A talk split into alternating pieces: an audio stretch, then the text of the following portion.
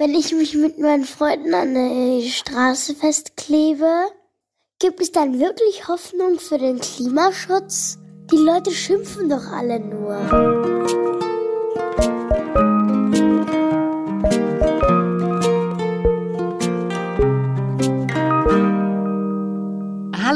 Herzlich willkommen zu eurem Podcast Hallo Hoffnung. Der versucht ein bisschen Hoffnung in die große weite Welt zu bringen, gerade in Bezug auf die Klimakatastrophe. Ich freue mich sehr, dass ihr da seid. Mein Name ist Christiane Stenger. Ich bin Gedächtnistrainerin, Autorin und Podcasterin.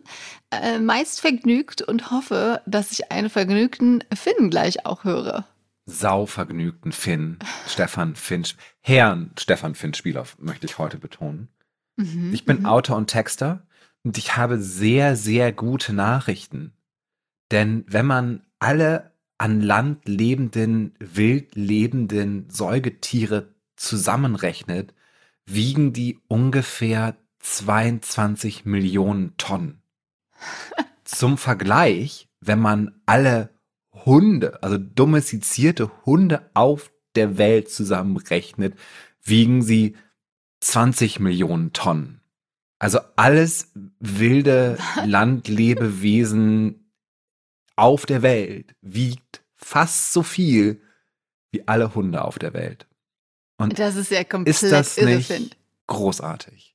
Aber auch, also vollkommen also frei von jeder Art von Sorge. Alles ist genauso, wie es sein sollte. Die Welt Was, ist also wunderbar. also echt die Kühe schaffen das nicht, da irgendwie aufzuholen, wenn man die kompletten Kühe. Die Kühe sind ja. keine wildlebenden Tiere. Ach so, ah, okay, sorry. So Livestock, klar. also alles, was wie so Schafe, Hühner, das sind 630 Millionen Tonnen. Ah, okay, okay, okay. I see, I see. Da habe ich nicht richtig zugehört. Da habe ich nicht richtig Ich fand zugehört. einfach nur, die beiden Zahlen sind so schön vergleichbar. Weil halt 630 Millionen ist ja schon wieder so viel mehr als ja. 22 hat, Millionen Tonnen das ist alles in meinem Kopf gerade nicht richtig zusammengestapelt worden, als ich mir so vorgestellt habe, wenn man die Hunde alle auf eine Waage packen würde, wie das aussieht. Ja. Schön, Finn. Danke, danke für diese positive, wunderschöne Nachricht.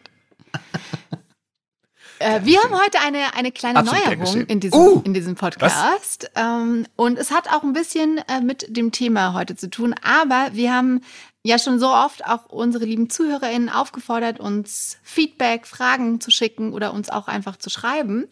Und, andauernd. Zum äh, Beispiel andauernd. auf Instagram, wo wir einen Account haben.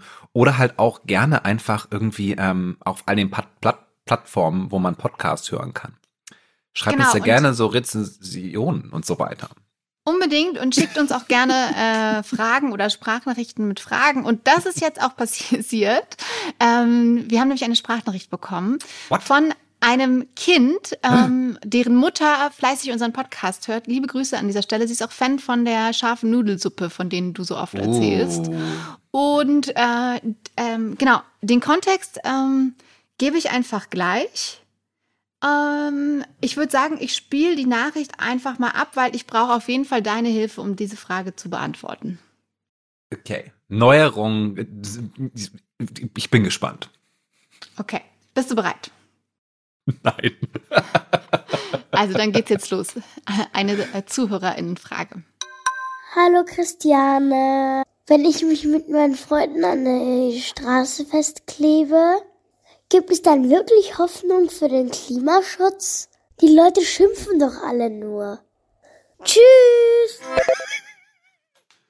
Tschüss! Ah, ist ja bezaubernd. Junge Menschen. Ja, und herzzerreißend, denn ähm, die haben am Wochenende mitbekommen, dass sich Leute eben auf der Straße in ihrer Stadt äh, festgeklebt haben. Und die Frage dazu war eben, bringt das jetzt wirklich was? Bringen Protestaktionen etwas? Ist das das Thema heute? Ähm, be bedingt. Also es, ist, es fügt sich in den Rahmen ein sozusagen. Also es ist ja erstmal herzzerreißend, dass sich Kinder fragen müssen, äh, ob sie sich jetzt an der Straße festkleben müssen mit ihren Freunden, ähm, um mehr Klimaschutz einzufordern? Und meine Antwort ist natürlich erstmal nein, um Gottes Willen, auf gar keinen Fall. Äh, Kinder sollten sich auf jeden Fall nicht an die Straße festkleben. Das ist wirklich Aufgabe von Erwachsenen. Aber äh, die Frage ist, ob das tatsächlich was bringt, fand ich doch super interessant, weil auch schon richtig da in der Frage mitgestellt wurde, das regt ja alle nur auf. Ich muss sofort es ist die falsche Richtung. Aber ich muss sofort an unsere, ähm, unsere ähm, äh, äh, Fragen-Episode denken, wo wir ähm, den lieben Herrn Max Frisch äh, seinen Fragenkatalog durchgegangen haben. Und eine seiner Fragen war, da noch keine Revolution in der Geschichte jemals erfolgreich war, macht dir das mehr Hoffnung oder weniger Hoffnung? Mhm. ja, also, also für mich war das diese Frage wirklich. Heute ist ein bisschen der Wurm drin, ne? Jetzt musst, wir kommen jetzt in den Groove. Pass auf, der Groove lautet natürlich, bringt Protest etwas, aber natürlich. Aber, und das ist halt auch die einfache Antwort, natürlich soll Protest, und das ist auch so, geht immer so ein bisschen unter in der Diskussion darüber, natürlich soll Protest auch stören. Und dadurch, dass Protest stört, regen sich natürlich Leute auf. Aber ja. das ist ja Ziel des Ganzen. Ich bin überrascht, wenn Leute irgendwie zum Beispiel streiken und dann Leute sagen, ja, aber das stört mich ja in meinem Leben. Und ich denke, was glaubt ihr denn, was so ein Streik machen soll? Genau, die sollen wir bitte alle, alle gerne streiken dürfen oder demonstrieren dürfen, aber bitte nicht, dass es irgendjemand stört oder dass es irgendwie auffällt oder nervt. Äh, total, äh, ja. Und genau in dieser Art der Protest, ich, es ist ja eine Frage, die auf Twitter dann immer wieder aufkommt, wenn man so, okay, wir sollen keine Kunstwerfe mit Kartoffelbrei bewerfen, wir sollen irgendwie äh, uns nicht in der Straße festkleben, wir sollen aber auch nicht äh, am Samstag irgendwie auf eine Fridays for Future Demonstration gehen und wir sollen auch nicht irgendwie, ne, Greta soll nicht Freitag nicht in die Schule gehen. Ähm, bis jetzt wurde mir noch nicht richtig erklärt von den Leuten, die sich über diese Aktion aufregen, wie man dann richtig protestieren soll. Nee, das, äh, also das, der Vorschlag ist ja eher bitte, dass es nicht so stört und auch wenn dann ähm, Leute, die es wirklich so ein bisschen betrifft, das ist ja so ein bisschen der Tontenor.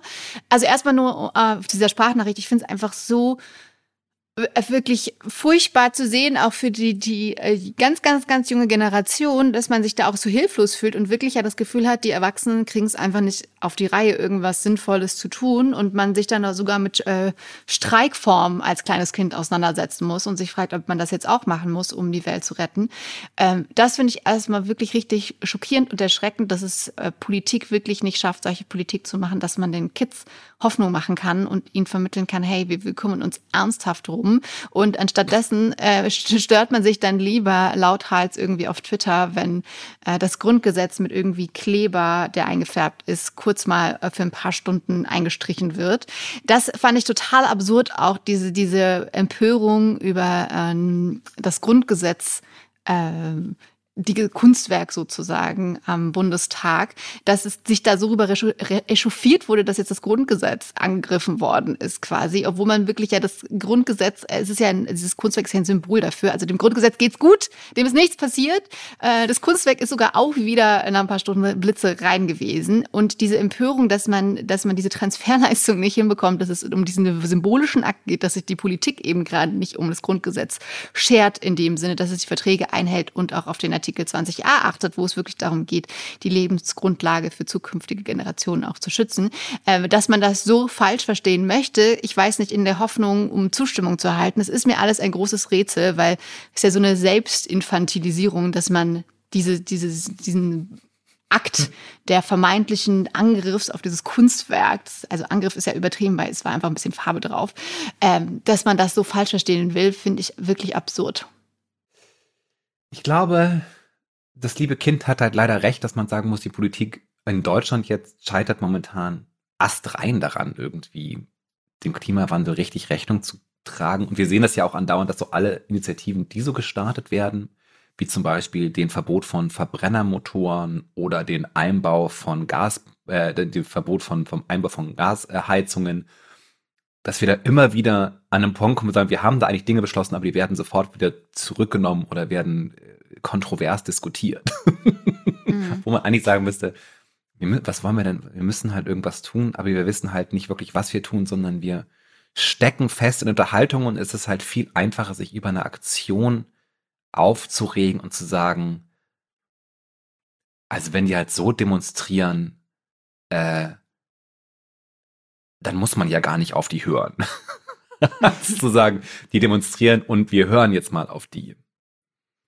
Ja. ja es gibt, ähm, ähm, es gibt einen, einen wahnsinnigen Song von Nina Simon, wie sie auch, die, meine, sie hat ja sehr politische Songs teilweise gemacht und hat dann auch darüber erzählt, wie es war, dann damals in Amerika für die Rechte von schwarzen Menschen äh, einzustehen. Und da hat sie auch gesagt, So, so äh, dass hier immer gesagt wurde, sie, man sollte halt freundlicher demonstrieren. Man sollte auch weniger fordern. Man sollte auch langsamer gehen, ähm, weil man sonst die große, äh, die große Masse nicht mitnimmt. Und diese Diskussion in Protestbewegungen, wie radikal man sein darf oder wie man Dinge umsetzen darf oder sollte, die ist ja überhaupt gar nicht neu, sondern sie wird sich halt immer wieder findet sie immer wieder statt. Und ich bin immer wieder auf eher der Meinung, dass man sagen, man muss halt noch radikaler werden. Oder halt, ne, ich, oder ich finde halt, sind die Proteste, die momentan stattfinden, eigentlich überhaupt gar nicht radikal. Ja, weil es sind halt so, Leute kleben sich an, an, an Straßen fest, Leute machen wirklich rein symbolische Zerstörungen an, an Kunstwerken und am Grundgesetz. Aber ich finde das, nicht, das ist keine Kritik, also ich sage, das, ne, aber ich, ich würde sagen, das ist überhaupt gar nicht radikal. Also theoretisch, das, halt, ne, das ist halt, ich verstehe nicht, was euer Problem ist. Ja, natürlich ist das Problem, dass man äh, unterbewusst sich dann irgendwie, ich glaube natürlich, dass man ja, dass wir alle fühlen, dass es nicht schnell genug geht und es nicht genug gemacht wird und dass, ah. so, die, dass es eher so eine psychische Geschichte ist, um das zu verurteilen, weil es ja dann man quasi sich im Recht wähnt, das zu abzuverurteilen und es nimmt dann einem aus der Verantwortung raus, selber was zu tun, weil man sich so aufregen kann darüber, dass es so auf jeden Fall nicht funktioniert mit dazu. Und das, äh, jetzt komme ich auch nach äh, ungefähr mehr als zehn Minuten zu meinem Hoffnungsthema heute, weil ich dachte halt, um Jimini, das, ich fand es einfach, es hat mich wirklich so tief getroffen, diese Nachricht, in dem Sinne, ja, was, was machen wir eigentlich oder was kann man sonst denn wirklich tun?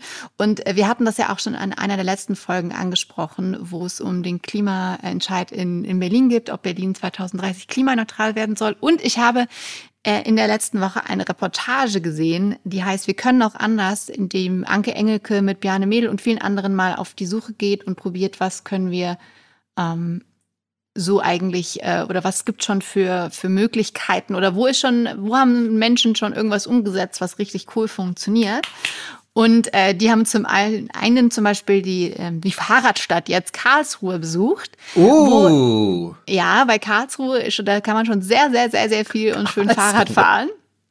Und aber da ist es nämlich so passiert, dass es aus der Bevölkerung der Wunsch kam und die die Bevölkerung sich ganz aktiv dafür eingesetzt hat, ähm, dass das Fahrradfahren mehr gefördert wird. Und was ich auch total spannend fand, die haben eine belgische Stadt besucht, Gent. Da hat man nämlich tatsächlich, äh, die ist jetzt komplett, äh, die Innenstadt ist komplett autofrei. Und zwar hat man das einfach mal an einem Wochenende geändert.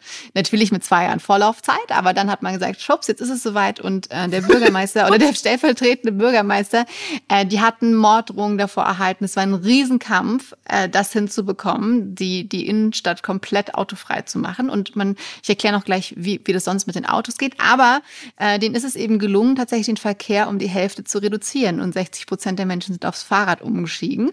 Und das ist jetzt einfach ja voll, voll schön und der Bürgermeister motiviert wirklich nur alle dieses Modell nachzumachen, weil so bei kleinen Städten, die so die Größe äh, von Chemnitz oder Kiel zum Beispiel haben, könnte man das quasi auch, wenn man natürlich den entsprechenden Vorlauf hat, auch ganz schnell umsetzen. Und zwar ist das Konzept so, dass das die Stadt jetzt so wie eine Pizza aufgeteilt ist und mm, in der mm, Mitte kann Pizza. man sich einen schönen großen Mozzarella, schönes großes Mozzarella vorstellen, der so drin liegt. Das ist die autofreie Innenstadt. Und dann sind die anderen Bezirke alle wie in so Pizzastücke äh, eingeteilt und du darfst halt ähm, natürlich in die einzelnen Bezirke, in die einzelnen Pizzastücke reinfahren, aber wenn du ein anderes äh, Pizzastück willst, darfst du eben nicht quer durch die Pizzastücke durchfahren, sondern musst außenrum auf den Ring entlang fahren. Und da die Leute eigentlich oft eben gern durch die Stadt nur fahren wollen, dann lässt man dann das Auto doch stehen, weil es dann doch irgendwie ein Riesenumweg ist, wenn du erstmal raus musst, um dann dein, dein Pizzastück zu besuchen. Und das hat halt so effektiv äh, funktioniert. Also man braucht dann auch schon neue Ideen.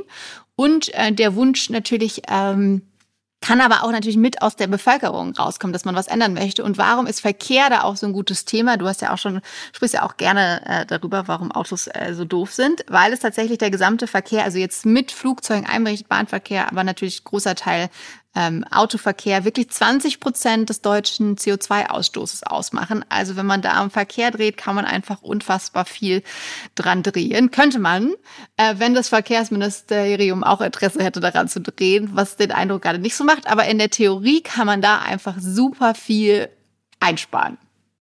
Man sieht auch an, es gibt ja noch andere Städte, die das so machen, zum Beispiel ja. Utrecht oder auch riesengroße Städte wie Barcelona oder Paris die mhm. inzwischen ähm, sehr, sehr fahrradfreundlich werden und wo halt auch immer so diese Idee kommt, es ist niemand am Ende beschwert sich mehr. ich habe noch kein Beispiel gehört, wo eine Stadt versucht hat, sich extrem fahrradfreundlich zu machen, dann extrem fahrradfreundlich geworden ist und dann gesagt hat, das war aber ein großer Fehler, den machen wir nicht nochmal.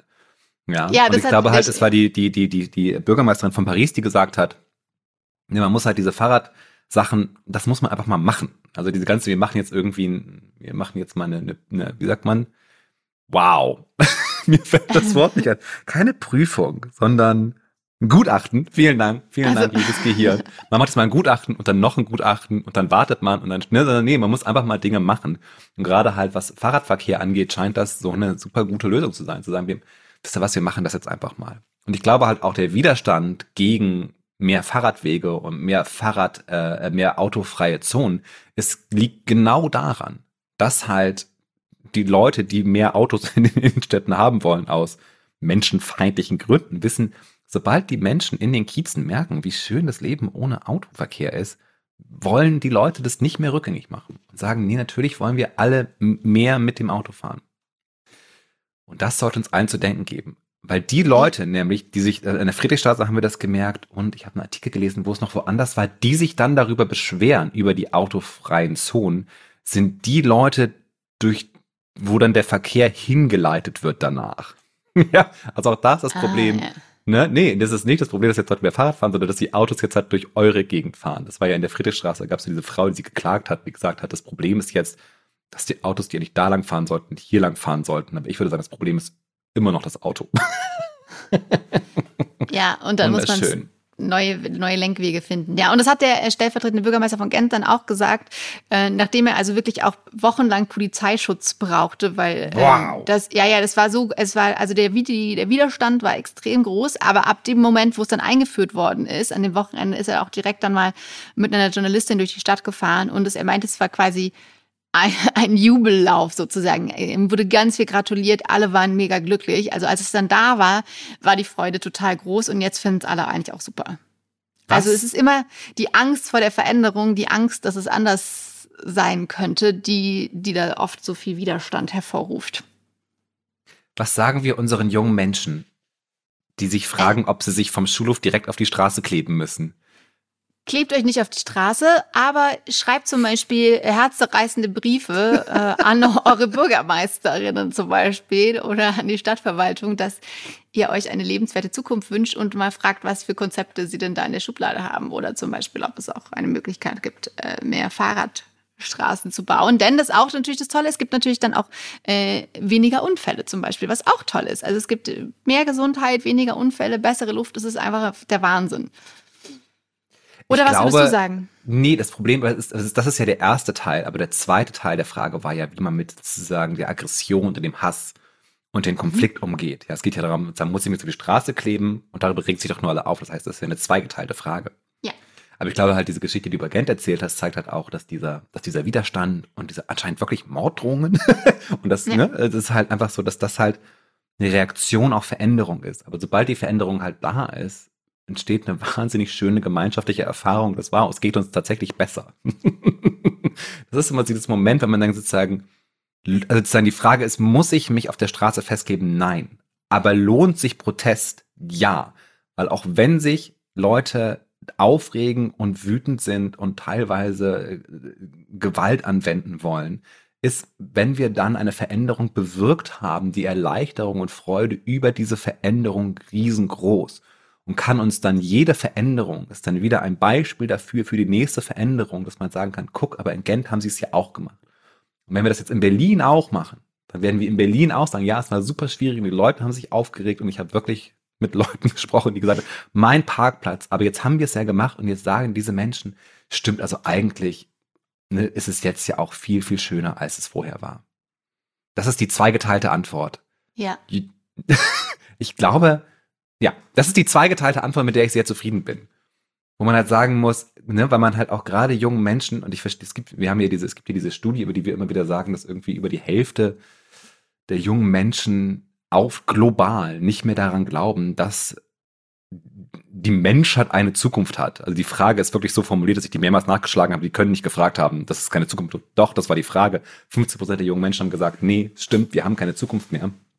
Das heißt, das ist dann die Aufgabe von älteren Menschen, äh, zu zeigen, doch, wir haben total viel Zukunft. Und warum haben wir total viel Zukunft? Weil wir total viel machen können, damit es uns allen besser geht.